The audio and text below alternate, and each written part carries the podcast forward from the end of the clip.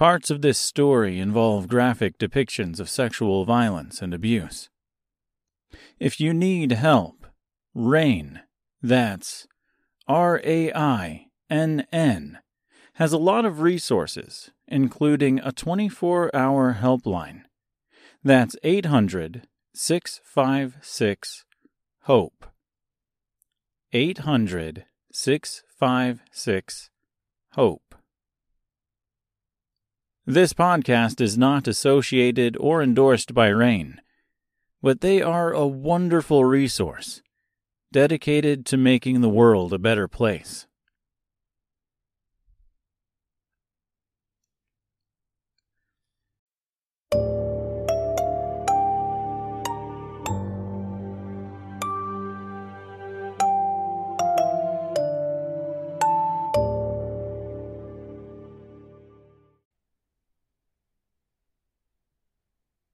Darker Days of Dorothy Gale, Chapter twenty-four, Prelude to the Blind King. A Space Without Time. It was shortly after my sisters and I were banished to the other side when it happened. We were all separated from one another. I imagine Ozma had little to no trouble. She was always the strong one. Devorin and Efel found each other soon after exile. Together they were warriors, champions of their own fate. Anyone that tried anything with them likely paid with their lives.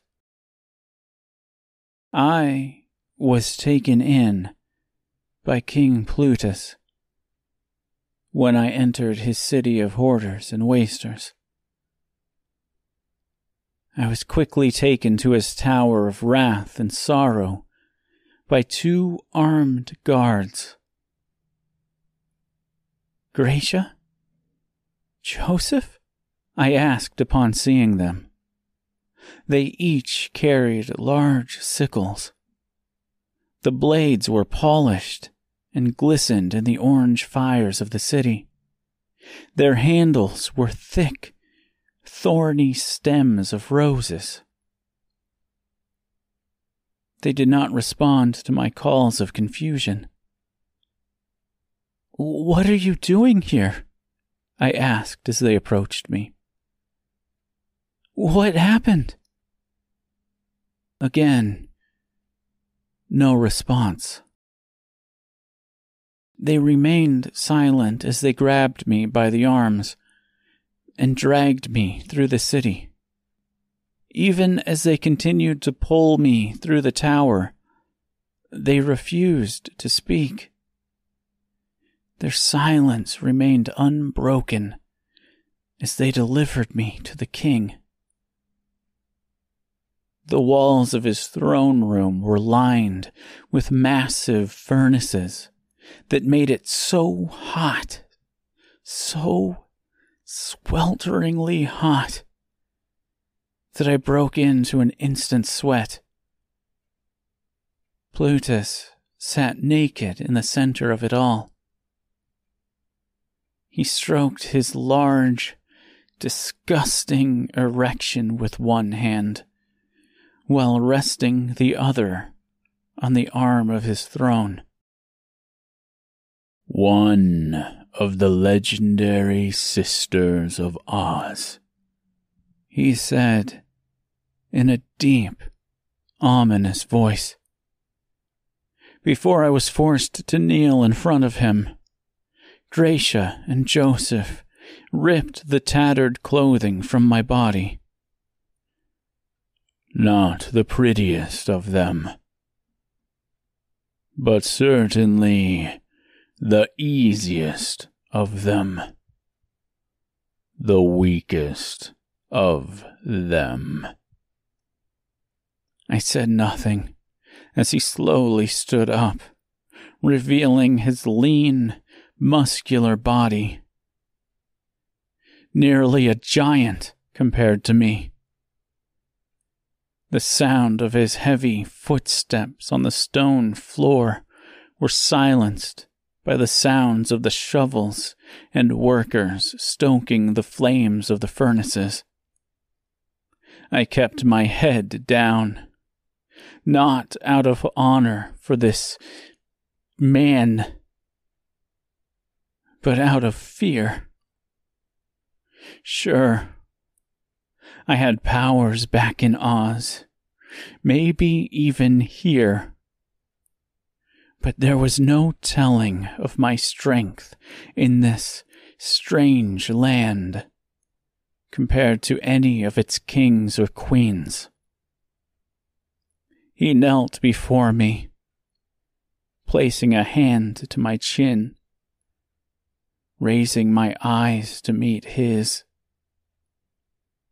"There is no reason to be afraid, child. I do not want to hurt you.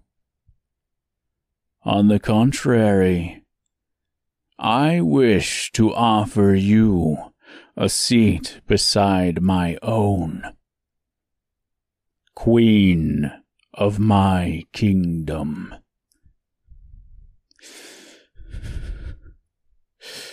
So long as I hold a breath in my body, I will never be your queen. I grabbed his hand as it traveled down from my chin to my throat. I tried to stop it as it closed tightly, but he was too strong. Before I knew it, he was standing.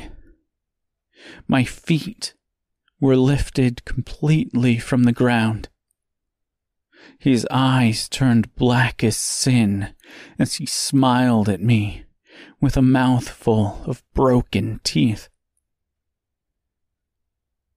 "My offer was not a question," he said, as he threw me to the dirty, soot-covered floor.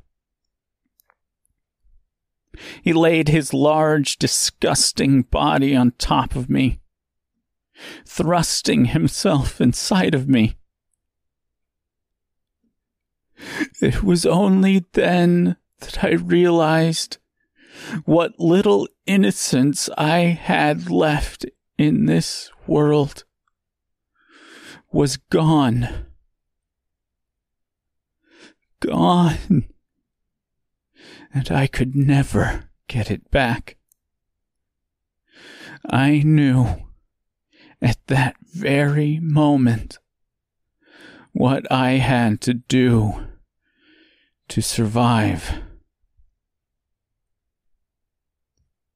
As I cried out in pain, I felt my body filling with explosive filth and hatred.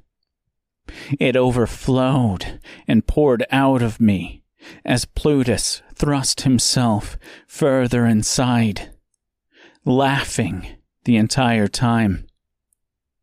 I raised my hands to his head and dug my thumbs into his eyes. My arms began to glow as red as the flames bursting from the furnaces that lined the walls. My hands became molten as I tightened my grip. He screamed as he thrust himself further inside of me. This time, it was not by choice, but instead, it was reactive. He tried but failed to pull away from me, out of me, to loosen my grip on him. By the time I was done with him, his eyes had been burned from his head. Left in their place, nothing but hollowed sockets. I rolled him off of me as he cried and whimpered. I took my leave, naked and alone, but no longer afraid.